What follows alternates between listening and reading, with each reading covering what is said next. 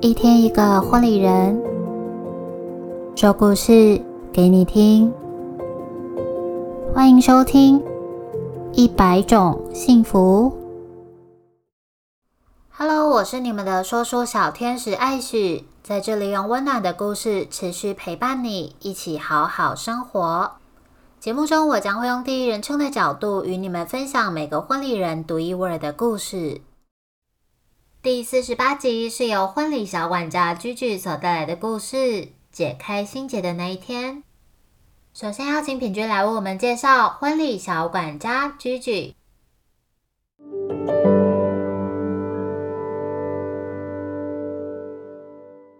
属于雨谦眼中的居居，居居呢是一个非常 carry 的伙伴，不论是在学校或者是在当小管家的时候，只要有他在，就会让人感到安心。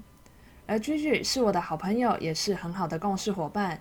我们一起经历过很多的事情，遇到困难时互相讨论，找寻解决办法，偶尔聊聊最近发生的大小事。而在教室外背对着走廊做作品的居居，是一个认真的背影。即使制作的时间很久，也始终站着不坐下。为了作品的品质过关，一遍一遍的重新制作等等，都令我感到非常的佩服。Gigi 呢，就是一位如此认真、很 carry 的朋友。很幸运，在毕业之后，我们还是有联系。之后也在请多多指教了。而接下来，我们就一起来听听属于 Gigi 他的婚礼故事吧。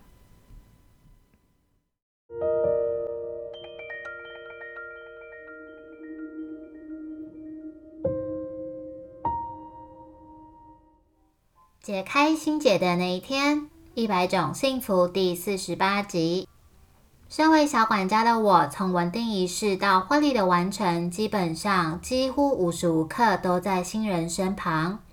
而我也常常看到很多感人或是幸福的那个瞬间，也时常透过婚礼体会到了幸福的不同样貌。但那天不一样，让我印象很深刻的是那天我看到了单纯作为孩子。对父母的真情告白。那天，我一如往常跟着新人完成稳定仪式，紧接着要准备在新娘房进行简单的拜别父母仪式。但唯一不一样的是，今天的新娘就像早已准备好似的，拿出一封信，一封关于多年心结的信。爸爸，在告别前，我有些话想对你说。爸爸，对不起，一直以来我都误会你了。我从小就一直觉得你是更偏心妹妹，处处都宠着她，总是对我漠不关心。我知道自己当时很不成熟，所以我之后一气之下离开了台湾，去了美国。我故意不跟你联络，但其实我是在逃避，也不想面对。之后我不知道你身体不好，直到你生病住院了，我才知道。妈妈跟我说，我离开之后，你总是很后悔跟我赌气，在家时常常担心我的安全健康。爸爸，对不起，其实你对我们都是一样爱的，我却假装看不到。爸爸，我爱你。说到这里，新娘已经哭到泣不成声，我看到他们父女俩相拥而泣。我的眼眶顿时泛红，鼻子微微一酸，同时也为他们展开心结感到欣慰，庆幸他们在今天终于能没有心结的相互拥抱着。婚礼除了是新人们重要的日子，同时也是两个家庭之间的相连。除了包含父母给孩子们最大的祝福，却也是父母们最不舍得的重要日子。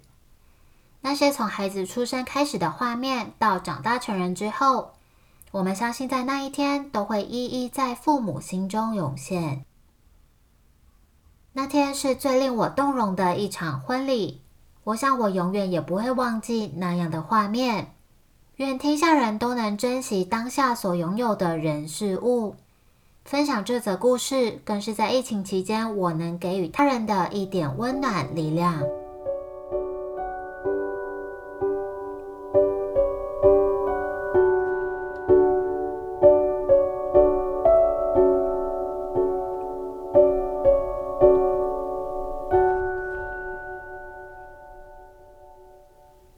感谢婚礼小管家 Gigi 与我们分享他的故事。